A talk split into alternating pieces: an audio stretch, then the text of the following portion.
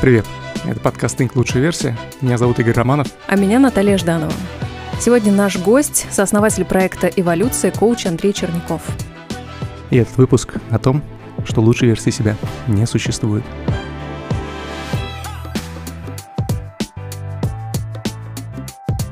мы находимся в той точке, при которой вообще-то большая часть образования, начиная со школы, кстати, она делает одну вещь. Она учит людей все лучше и лучше выживать. Ну, и в этом смысле все время пугает как бы людей разговором про то, что если ты не получишь образование, будешь жить в коробке из-под телевизора на Курском вокзале, значит, и вот если ты не закончишь институт, ты никогда не получишь приличную работу, и, а если не получишь работу, ну, короче, нагнетает ужаса, да. И в этом смысле большая часть людей э, много инвестирует в то, чтобы выживать наилучшим образом. Что такое выживать? Это получать кучу социальных преференций, это зарабатывать деньги, это там влиять и прочее. Встраиваться в какой-то встраиваться, нарратив, да, какое-то в, в, в корпоративную среду, создавать корпоративную среду. Это все вот паттерны выживания. Э, трудность с паттернами выживания э, только в одном. Они конечные. Ну, в смысле того, что больше никто не понимает, что делать, если ты вдруг выжил. Mm. Ну, потому что вот среди наших студентов, например, периодически попадаются люди, которые говорят, я умею зарабатывать деньги, я могу собрать команду, я могу достигать целей, я могу зарабатывать деньги, чем больше, денег больше, чем большая часть людей на планете. Зачем я все это умею, я больше не понимаю. Ну, потому что сделать еще один виток и заработать x6 э, денег относительно тех, которые я умею, это вообще больше никак не поменяет мою жизнь. Вообще ну, то есть, больше... Получается, мы научены выживать и живем вот в этой парадигме, а мир уже не требует от нас, чтобы мы выживали. Э, ну, э, видите ли, мир не однороден. Ну, и в этом смысле, э, не знаю, там, я уверен, существуют страны, в которых наилучшие инвестиции в образование – это научить, наконец, ребенка стрелять из Калашникова и ловко прятаться в болоте. Вот. А, а, но э, мы живем в богатом северном мире, и в этом богатом северном мире, вот мы недавно с одним из основателей ну, такой истории, как вертикальное развитие, с Биллом Торбертом разговаривали про это, что, как это ни странно, э, на разговор про то, что идите ко мне в компанию, и вас никто не обидит, и вы будете э, жить в сухом теплом офисе, и вас будут кормить, и мы вас будем промоутировать, современные э, северные, э, дети из северных богатых стран, э, они не могут это выбрать Потому что, честно говоря, mm-hmm. если они ничего не будут делать, то у них по-прежнему будет, значит, ТикТок, приставка, э, вкусная еда, тусовка, отличная социальная жизнь, на которую на самом деле, ну, в силу роскоши, которую мы накопили, уже совсем немного надо денег. То есть для этого, в общем, ты можешь состояться в чем угодно. Более того, э, ну, вот вся сексуальность как бы вот этой жизни, она начисто перечеркивается, потому что, понимаете, никто в Инстаграме или в ТикТоке не говорит гордо. Вы знаете, я работаю по 12 часов в день, вот посмотрите, у меня меня офис, я сижу в сыром подвале и зарабатываю деньги. Нет, все же все время показывают, у меня отличная интересная жизнь, я много путешествую, я читаю какие-нибудь книжки, я общаюсь с интересными людьми и прочая какая-то штука. Вот э, э, оно. И в этом смысле люди э, все время находятся в поиске э, того нарратива, той как бы сказки, то, то, того рассказа, в который они хотят попасть. Потому что еще один важный, конечно, фактор – это, э, ну, понятно, там книжки э, слишком популярные за последние сто лет, появление видеоигр и сериалов, которые все время тебе говорят, смотри, твоя история ждет тебя. Тебе надо просто определиться, что ты за герой, а исходя из эстетики компьютерных игр, уж что-что, а мы точно понимаем, что героя надо прокачивать, потому mm-hmm. что чем больше ты его прокачиваешь, тем больше у тебя появляется возможности, открывается новое. Ну, вот. И в этом смысле все, конечно, под эту дудочку Крысолова, э, ну, так сказать, считают, что надо срочно что-то делать.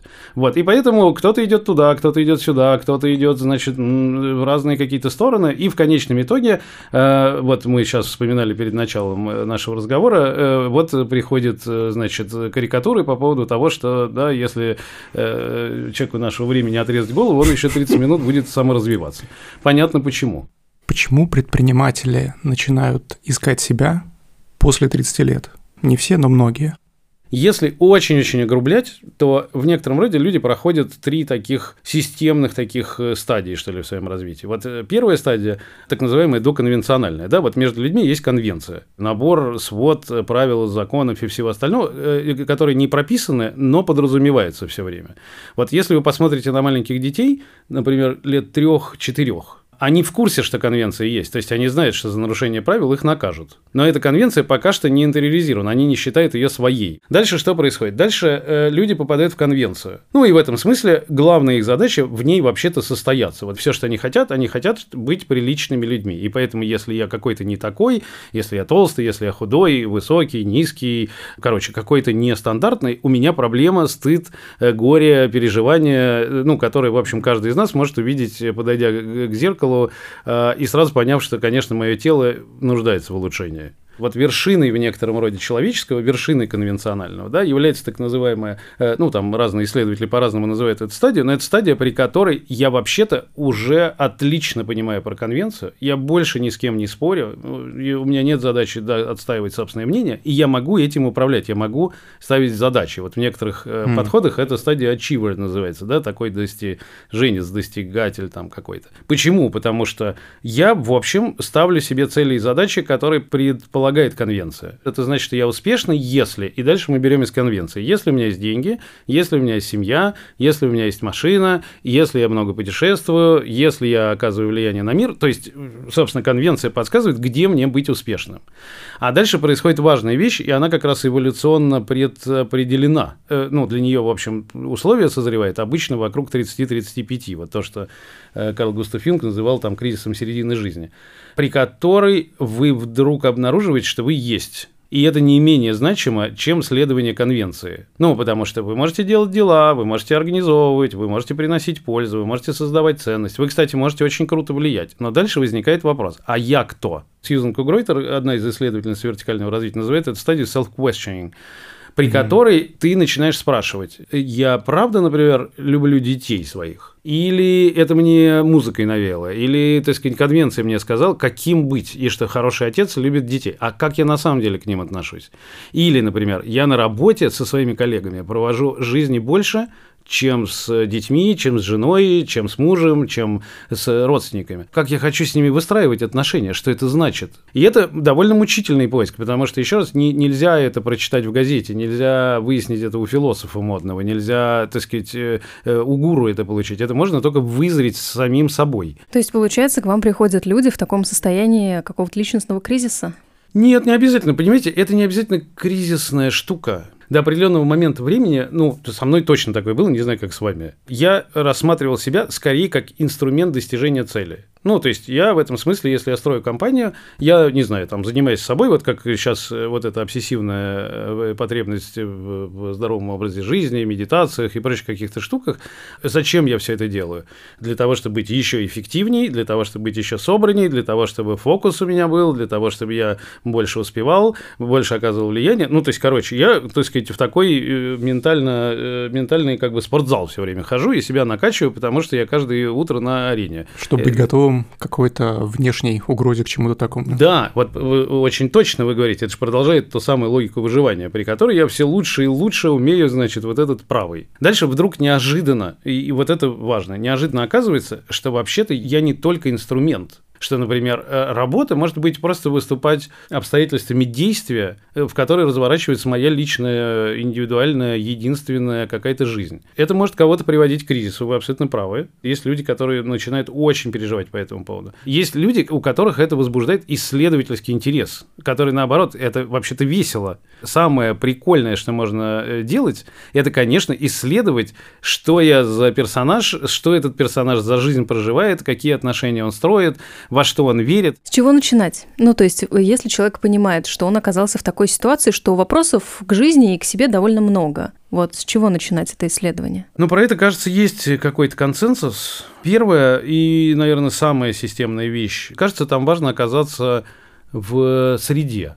Ну, то есть люди необычайно социальные. И в этом смысле оказаться на территории, на которой люди задают такие же вопросы, вообще-то очень питательно. Вот мне, надо сказать, невозможно повезло. Во-первых, потому что эволюцию я делаю не один. У меня есть фантастическая партнер Женя Валянская, которая, ну, феерическая звезда. Не только потому, что она очень умная, хотя она да. И не только потому, что она страшно активная, хотя, мне кажется, ею можно запитывать ракеты-леты. Но и потому, что как-то вот в процессе создания вот этого всего пространства там очень быстро случилось «мы». И знаете, это э, важная тоже история, что как только вы обнаружите вот это «мы», как только обнаружится какая-то среда, как только обнаружатся какие-то люди, по отношению к которым неравнодушны вы, и они неравнодушны к вам, в этот момент, правда, появится куча возможностей для того, чтобы там начало что-то происходить. Вторая какая-то история, как ни крути, знаете, вот есть красивая мысль про то, что наша нервная система устроена очень, с точки зрения энергии, очень э, экономно и очень эффективно. И поэтому, вот э, если уж у нас организм отрастил там какую-нибудь, значит, связь э, нейронов,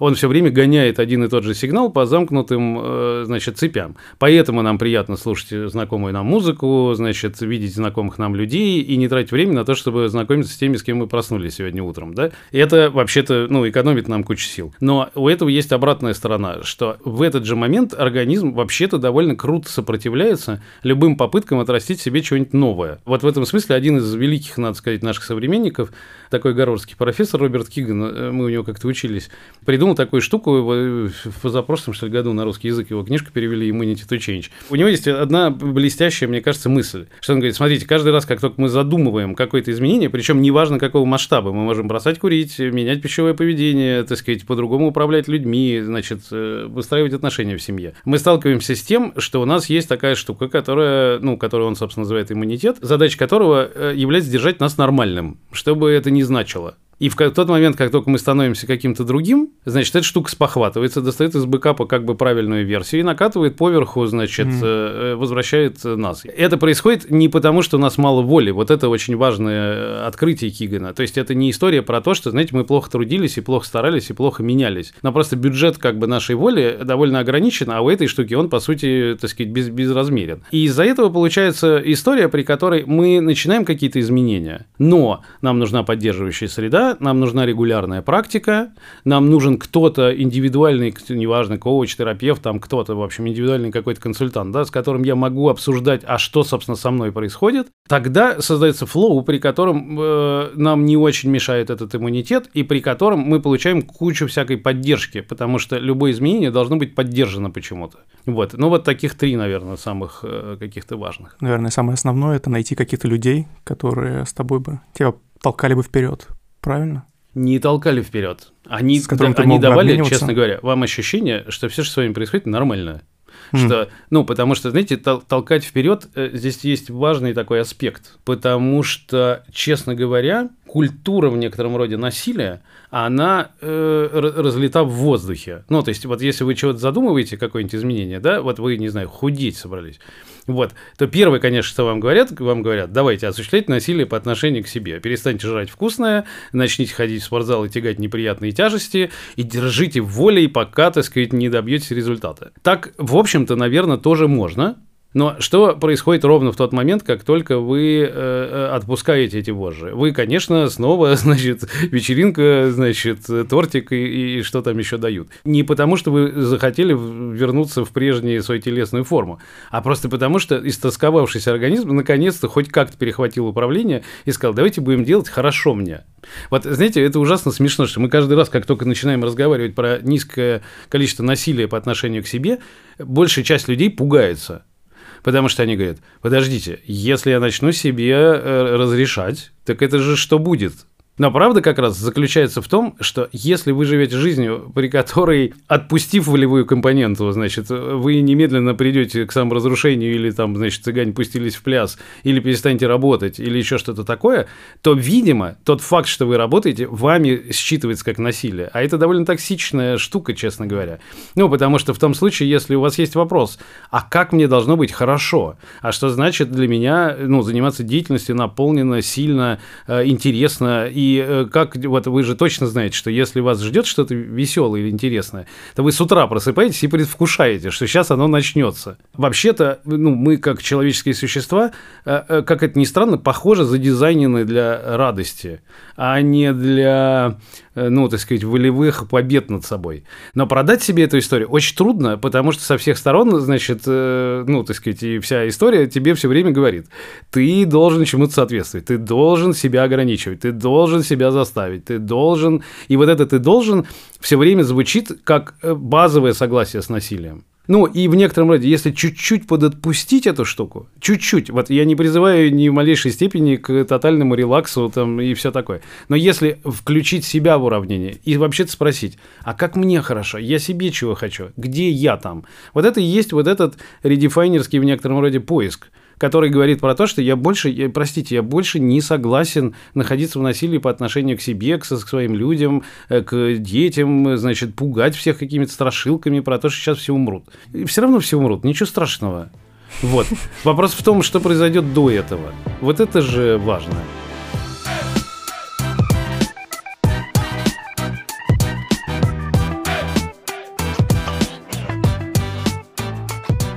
Мы каждому, наверное, предпринимателю, с которым общались, э, задавали вопрос, что для них лучшая версия себя. И, э, наверное, все, может быть, за редким исключением, как-то отмахивались от этого вопроса, потому что если есть лучшая версия себя, соответственно, есть и худшая версия себя. И если ты стремишься к какой-то лучшей версии, соответственно, сейчас ты худшая версия. Угу. Очень точно. Но это одна из интерпретаций, могут быть Ну, как бы, да, другие. это одна из, из да. интерпретаций. Я начал читать недавно книгу жизни Кришнамурти, и я, наверное, пришел к какому-то, как сказать, нашел для себя объяснение, почему они так отвечают, потому что Кришнамурти, как, как сейчас я попробую это объяснить, потому что когда ты видишь это вне себя, ты заблуждаешься, потому что все уже есть внутри тебя. И, соответственно, если ты стремишься к чему-то, ты дурак, потому что ты уже это все внутри тебя есть, просто тебе нужно это а, как сказать, начать прорабатывать а, свое плохое, и оно уйдет, и тогда останется что-то хорошее. А что для вас лучшая версия? Я неожиданно согласен с Кришнамурти. Вот, но, но э, давайте, вот, э, смотрите, я согласен с тем, что лучшая версия звучит очень, очень жестко, да, и более того, очень насильственно по отношению ко мне настоящему. Вот. Э, это первая мысль. Вторая мысль. Э, э, в общем, нельзя не согласиться с, с, Кришнамурти о том, что вообще-то во, во мне все есть так же, как и в каждом из нас. Но есть еще одна важная, мне кажется, тоже штука. Вот у древних греков было два вида времени, да? Один это хронос, это линейное время, дык-дык-дык, секунды за секундами, минуты за минутами. А, и был кайрос, и это наполненное время. Угу. Ну, потому что вот если даже вы сегодняшний день мы вспомним, то есть какие-то очевидные промежутки жизни, которые как-то вообще прошли мимо, ну, в смысле, даже не отпечатались в сознании, они не существовали. Вот. А были какие-то промежутки жизни, внутри которых я вообще-то был. И со мной что-то было, и опыт какой-то со мной случался, и наполненность там какая-то была. А, и вот э, это не про лучшая, что ли, версия себя. Но вот если находиться, по большому счету, э, какое-то время в исследовательском вопросе, а что для меня этот Кайрос? То есть это же не универсальная штука, да? Ну, uh-huh. для, у кого-то, не знаю, там вот люди с войны возвращаются, говорят, это самое яркое, наполненное для меня было время жизни. вот. А, а для кого-то нет. А для кого-то самое наполненное время жизни было, не знаю, там, любовью наполненным быть. А для кого-то смыслом, а для кого-то еще чем-то. Вопрос в том, нахожусь ли я в контакте с тем, я там вообще как. Потому что вот к вопросу про вот эту автоматизированную нервную функцию, в некотором роде э, ну, мне удобно думать, что э, знаете, вот в некотором роде мы немножко такая роботизированная, что ли, функция которая иногда наполняется нами. Но mm-hmm. в тот момент, как только наше, ну, неважно, сознание э, э, э, от, от, увлеклось, отвлеклось, не существует, эта штука отлично роботизирована, живет, работает, детей зачинает, замуж выходит, там, значит, не знаю, стареет. В общем, с ним все происходит. Только меня в этом смысле нет. нет. Иногда и умирает, не заметив. Иногда и умирает, не заметив. Ну, вот, знаете, мы, мы несколько раз встречались с ребятами, которые практикуют всякое со смертью. А, вот помните... С этого момента поподробнее. Да, нет, не в смысле они кого-то убивают, а в смысле, помните, в 18-19 веках э, все время, если вы посмотрите на портреты, все время у всех на столах стоял череп, да, и было страшно модным моментом море, значит, э, вот, вот это все. вот, почему? Ровно в тот момент, как только ты с этой самой смертностью сталкиваешься, как это ни странно, ты вдруг начинаешь правда любить жизнь.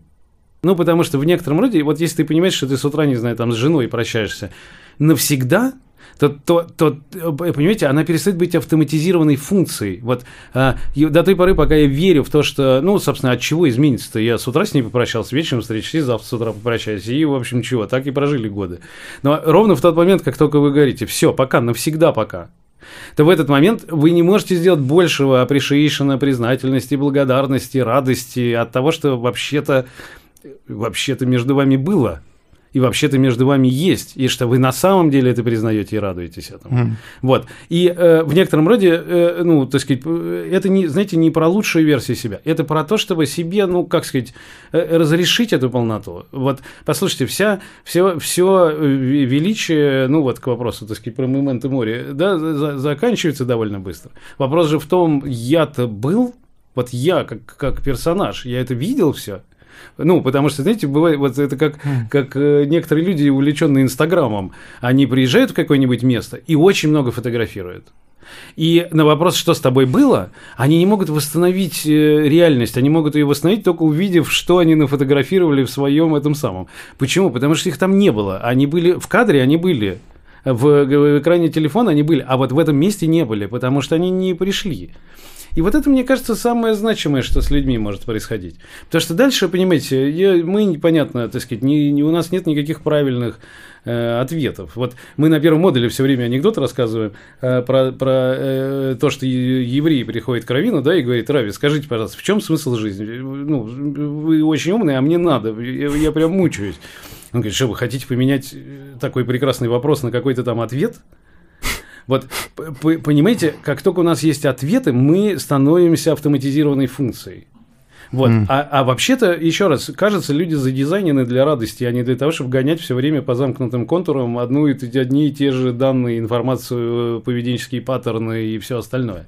Я каждый раз а, наверное, когда мы обсуждаем вот эту вот трансформацию, которая происходит с людьми в этом возрасте, когда мы обсуждали ее там с героями, я возвращаюсь а, к слову осознанность, в широком смысле, то есть не как практике, а как а, осознанию себя, своих желаний, а, там, не знаю, своего тела, как оно там функционирует и прочее. Насколько это справедливо? Я не знаю, насколько это верно. Ну, как вы понимаете, у меня нет никаких правильных ответов. Вот, я могу вам сказать э, э, какую-то гипотезу по этому поводу. Вот мы ну, по крайней мере, в, в, вот в этой в северной, западной, там, неважно, в европейской какой-то майнсете, так уж оно устроено, что мы привыкли ассоциировать себя с умом. Мы инвестируем в ум, мы гордимся умом, выгуливаем ум, меряемся умом. Ну, и, в общем, если спросить, а я кто, то, в общем, первый ответ, естественно, это, конечно, такая рациональная, умная какая-то штука. Да, но вот если мы берем четыре базовых каких-то конструкта, э, четыре базовых территории как бы опыта, да, то вот у нас есть э, тело, что смешно, кстати, э, вообще-то к телу э, последние лет 5-7 это вроде бы меняется, но в общем и целом в христианской культуре обращаться к телу, конечно, стыдновато. Ну, потому что тело, вы понимаете, источник греха, оно все время все время с ним что-то не так. Вот. Но если туда попасть, ну, в смысле, на эту телесную территорию, то вдруг оказывается, что там есть фантастическое количество ресурсов. И для того, чтобы это узнать, вообще-то можно сделать очень простую вещь. Вот если вы раскинете широко руки, если вы расправите грудную клетку, поднимете вверх голову и скажете, я очень несчастный человек, то вдруг выяснится, что все ваше тело вообще-то не может испытать несчастье, когда у него расправлена грудная клетка, раскинуты руки, поднята голова, и вдруг неожиданно обнаруживается, что вообще-то это не менее, а то и более значимая какая-то штука, чем то, что я называю собой в смысле ума. Значит, вторая штука – это, собственно, ум. Про него, в общем, предположим, что нам все более-менее понятно, хотя там свои глубины, да. Третья история – это то, что в английском называется spirit, и в русском опасно называется дух. Опасно, потому что понятно, что в этот момент сразу есть, ну, ну, религиозной как бы коннотации. Э, но, тем не менее, мы, э, кажется, опять же, э, вот то, что называется by design, не можем не переживать высоких состояний. Единство с миром, очень, не знаю, там, каких-то любовных потоков, очень сложных, того, что нельзя, очевидно, назвать эмоциями, очень сложных переживательных чувств. В этом смысле кто-то там ходит в медитации, кто-то ходит в религиозный опыт, кто-то, в общем, чего-то все время делает, потому что, оказавшись на вот этой территории духа, вообще-то есть ощущение возвращения домой. Это для нас какая-то естественная штука. И важная вещь, которая за последние там чуть больше 150 лет подарила по большому счету человечеству психологии, это, конечно, то, что называется тень. Ну, и, и в этом смысле, понимаете, если Канеману э, дают Нобелевскую премию по экономике за то, что вдруг выяснилось, что люди нерациональные существа, да, они иррациональные существа, которые иногда способны принимать рациональные решения, то, в общем, вся территория тени неожиданно начинает смотреться по-другому. И в этот момент, конечно, на вопрос, а я кто, можно теперь спрашивать только, а вот дизайн у всей этой сложно сочиненной конструкции, он каков? По-хорошему э, поэкспериментировать бы на каждой из территорий опыта, поприслушиваться, как мне с этим. А вот если я танцую, то что? С чем я сталкиваюсь? А если я в асане сижу, значит, э, или там медитирую, э, то либо я могу сказать, ну, в смысле, во всех книжках прилично написано, и Times вышел с надписью Mindfulness Revolution, и вообще, короче, все приличные люди теперь установили себе, что там, значит, какое-нибудь приложение, и давай медитировать. А я, со мной-то что происходит? Вот этот контакт с собой, мне кажется, самая важная штука, которую можно отращивать. А если развивать что-то одно, вот одну из этих частей, которые вы перечислили, и не заниматься другими, что происходит? Ну, слушайте, происходит, э, мы же знаем таких людей очень много, ну, в смысле, происходит э, перекосы, происходят люди, ну, у меня, по крайней мере, точно есть куча знакомых, которые такая, вот из них всех осталась одна голова. Они очень умные, они очень знающие, у них куча экспертизы и все такое, но, э, собственно, это все, чем они играют. А иногда, вот, я встречаю людей, которые, ну, там, фантастически двигаются, но сложно, например, не знаю, поддерживать разговор. Но по ним при этом понятно, что они бывают за счет своего вот этого, э, своей развитости в очень сложных, высоких каких-то состояниях. Ну, у Уилбера э, была другая мысль. Он говорит, что в тот момент, когда мы начинаем одновременно практиковать на нескольких территориях опыта, мы улучшаем все. И в этом mm-hmm. смысле я читал смешное интервью с э, Шварценеггером, который говорил, значит, такую штуку, что он говорит, все люди, приходя в спортзал, они все время приходят с наушниками, слушают музыку и вот это все. Он говорил, я, э, э, понятно, у меня очень хорошая генетика, ты, значит, э, метаболизм, но э, со мной была важная вещь, что в тот момент, когда я качал там, э, например, бицепс, все, что меня интересовало, меня интересовало с точки зрения моего внимания э, мой бицепс. Как он там, как он в начале бицепса, как он в конце, что происходит в середине, как он реагирует на нагрузку. Э, э, это было направленное действие внимания – э, в одно какое-то физическое место. И в этот момент, ну, там стало, да, что-то происходить. Что мы, кажется, знаем? Мы, кажется, знаем, что у нас есть самый мощный инструмент э, влияния на все, и это, собственно, наше внимание. И там, куда внимание направлено, там начинает колоситься.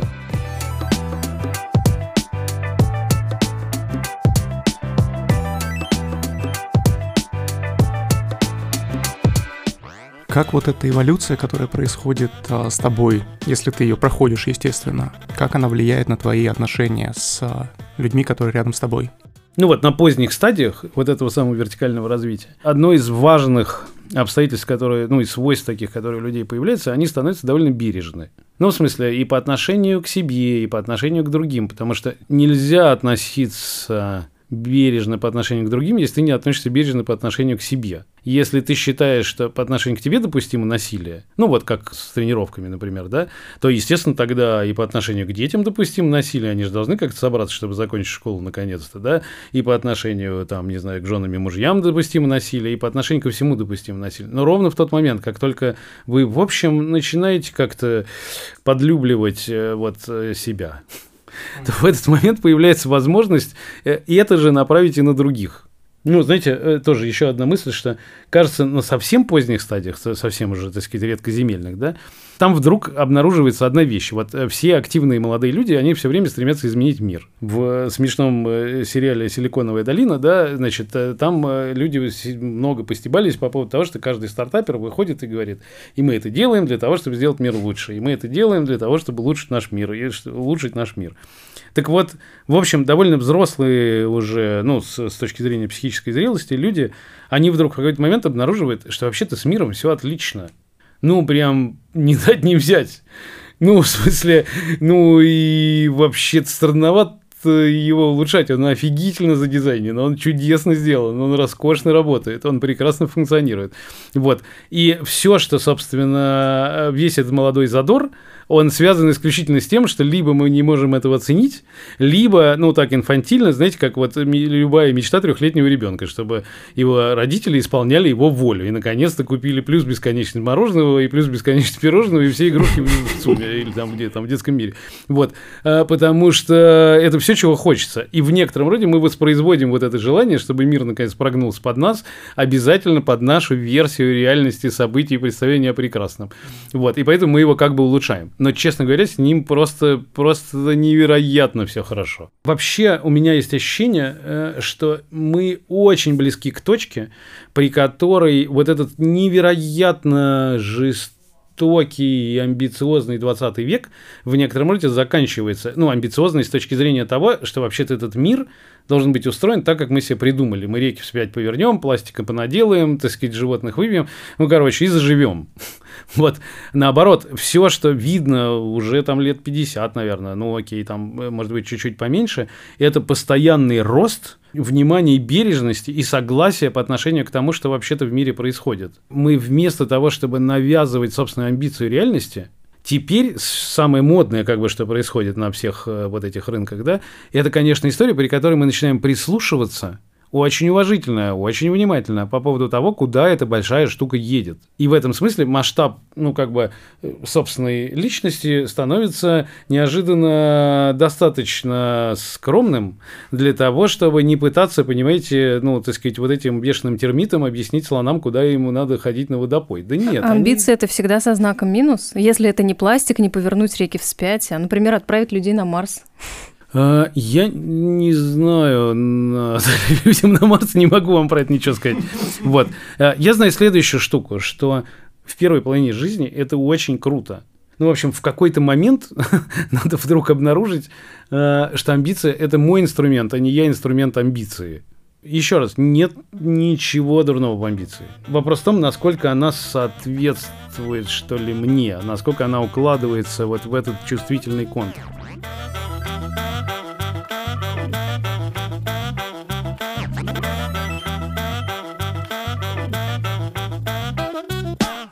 Что дается предпринимателям, которые начинают вот этот какой-то процесс эволюции своей? Что им дается тяжелее всего?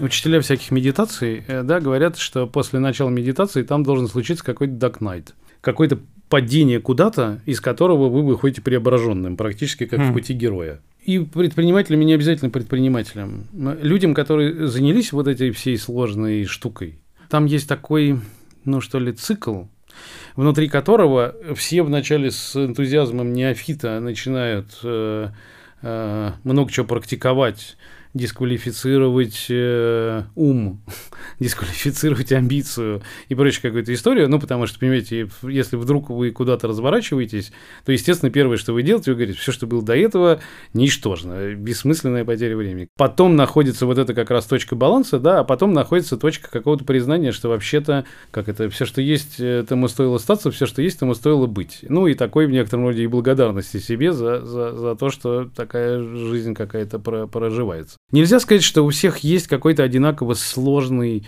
какой-то этап. Вопрос просто в том, что, знаете, как только у вас начинает нарастать э, ну, новые нейронные связи, что ли, и это вообще-то неприятно. Почему все время говорят, что не надо путать туризм с миграцией? Да? Что в тот момент, как только вы приходите на новую территорию, она вначале обращается к вам своей сияющей страной. И все прям чудесно там, и интересно, и лекторы, и практики, и какие-то, и жизнь такая, и поговорить есть о чем, и прочая какая-то штука. Но вот в тот момент, как только ваш э, организм, ваша иммунная система, ваша психика обнаруживает, что вы, оказывается, переезжать собрались, то есть это был не туризм, то есть вы правда теперь, да, вот собираетесь в новой жизни с новыми моделями, с новым качеством, с новыми мыслями, то в этот момент, конечно, это токсичная довольно часть, ну, при которой, в общем, mm. любое живое в этот момент смотрит и говорит, пожалуйста, прекратите этот кошмар. Давайте... Что вы там с людьми делаете? Нет, мы не, вообще ничего. Мы из разговора разговариваем. Приведите пример какого-нибудь самого, ну не знаю, драйвового, самого яркого эксперимента У нас есть такая штука, называется Evolution Family. Вот э, в части Evolution Family является, например, наш, э, ну вот мой личный э, друг. Вот, например, у нас клоун есть Педро. Клоун из Португалии.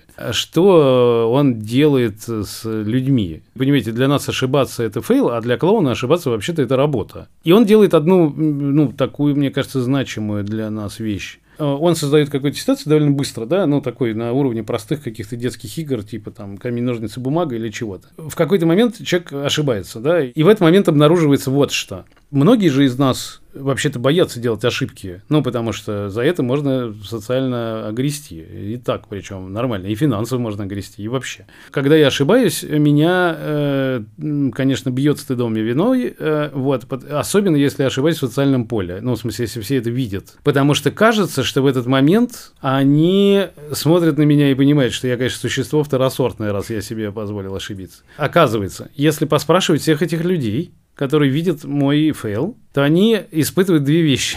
Первое – огромную радость, что облажались не они.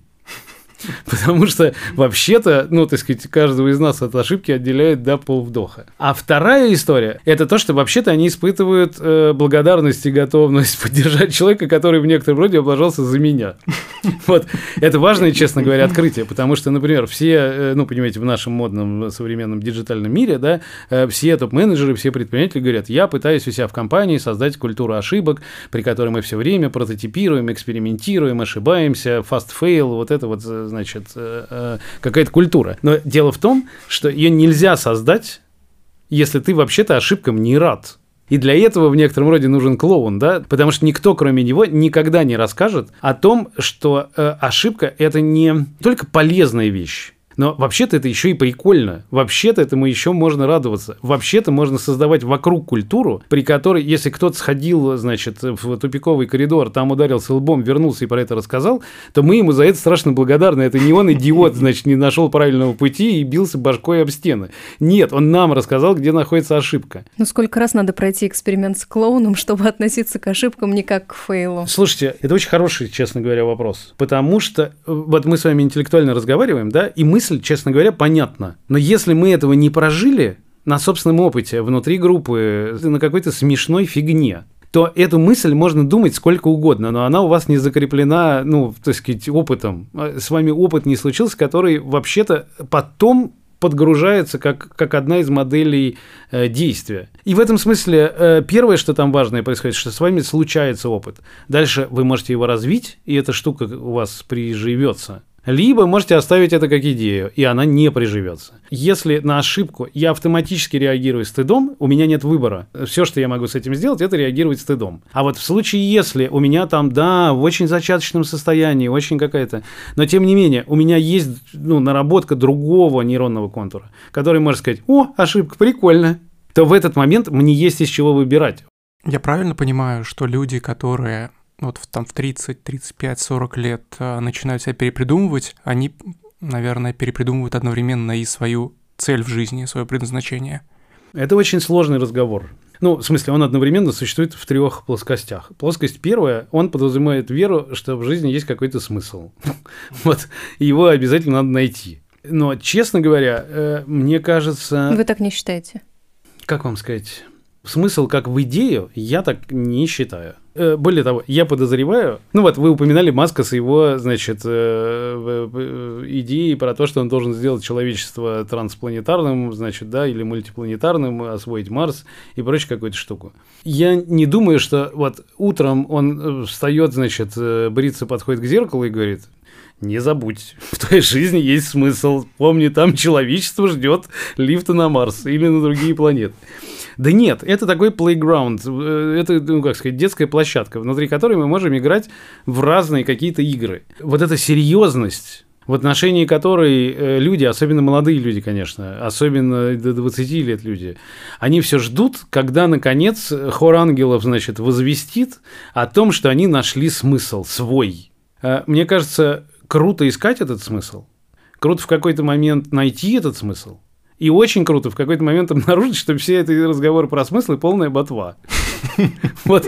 А, но это можно обнаружить только пройдя это. Просто, знаете, как в этом анекдоте, да, про то, что, ребят, для того, чтобы деградировать, э, надо вначале развиться, да, если вы сразу тупые, так не считается. Вот, вот здесь такая же, такая же ровная история, что для того, чтобы ну, найтись вне пространства этих смыслов, конечно, надо вначале их ну, прожить. Я скорее вот про такую вещь, наверное, что если ты предприниматель, тебе, тобой что-то двигало, ты хотел там заработать бабки, это вот у тебя какая-то там цель, и вот ты заработал эти бабки, и ты начинаешь думать, а что я, ну, то есть вот, а вот я что хочу, а я зачем вообще существую в этом во всем. Ну, то есть это тоже какой-то, получается, поиск смысла. Там э, важный аспект возникает тогда, когда вы хоть как-то насыщаетесь.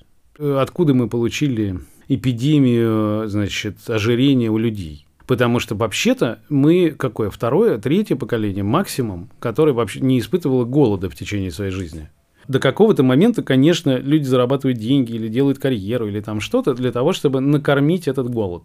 Создать себе безопасность, создать себе что-то, создать себе что-то. Вот еще раз, самый главный вопрос. Что начинается с момента, когда я выжил? Что вы делаете, когда вы наелись? Что вы делаете, когда вы сыты? Что вы делаете, когда вы не сталкиваетесь с насилием, вам не страшно? Кто-то для себя обнаруживает, что вообще-то зарабатывать деньги очень прикольно и начинает в это играть прямо, ну, как раз там, находя смысл жизни, в смысле игровой смысл жизни. А кто-то вдруг ну, насыщается и обнаруживает, что вообще-то все, что он хотел, насытиться. Ну и дальше уходит в какую-то еще сторону. Посоветуйте какую-нибудь практику, которую ежедневно можно использовать для того, чтобы интереснее было вставать по утрам. Если вы не пробовали медитировать, попробуйте. Это дает обнаружить, во-первых, что что-то происходит, во-вторых, это что-то происходит со мной, это что-то происходит прямо сейчас. И еще одна значимая вещь, что я, оказывается, над этим не властен. Если вы просто по 10 минут попробуете посидеть, вы обнаружите, что все системы вас, включая, кстати, ум, все время себя чем-то занимают. Это первая какая-то штука. Вторая какая-то штука – разрешить себе хотя бы раз в день э, встать, потянуться, потрястись, погнуться, размяться – не для того, чтобы что там быть эффективнее, справляться с чем-то, а просто для того, чтобы вернуться в ощущение телесного удовольствия. Вот, а третье, ну и тоже, мне кажется, значимая какая-то вещь. Я бы, в общем, сходил к какому-то человеку, к которому я хорошо отношусь, и с ним бы провел время ни для чего. Мы все время как бы по делу. Я вот маме звоню, и все время э, получается так, что приходится находить какой-то практический вопрос. Ну, в смысле, как здоровье? Потому что просто позвонить и честно как бы сказать, слушай, а я ни зачем звоню, просто вот вспомнила тебе и думаю, хорошо, что ты есть. Очень сложно, правда? Ну, потому что в этот момент мама скажет, там, сынок, там, все ли у тебя хорошо, там, перестань, перестань меня пугать. Ну, Опять психоделические практики. Да, психоделические практики. Ну, то есть что-то, да? Разрешать себе делать нефункциональные вещи – это, возможно, одна из самых освобождающих штук. Был такой прекрасный тест дивана. Вот э, большая часть современных людей не может сидеть 30 минут на диване, не глядя в телефон, а и не включив что-нибудь информационно-шумное, музыку, там, значит, телевизор и что-то. Оказывается, если ну, современного человека оставить на диване, он минут через 15 начинает испытывать сильнейшую тревогу, потому что он должен быть занят, потому что же, ну, с одной стороны, Фома, да, мимо меня что-то проходит, а с другой стороны, я все время должен что-то делать. Вот это можно отпускать. Ну, вот так, наверное. Да, супер. Спасибо вам большое. Заканчиваем тогда на этом, на этой прекрасной ноте. Да, давайте отпускать. Отпускаем.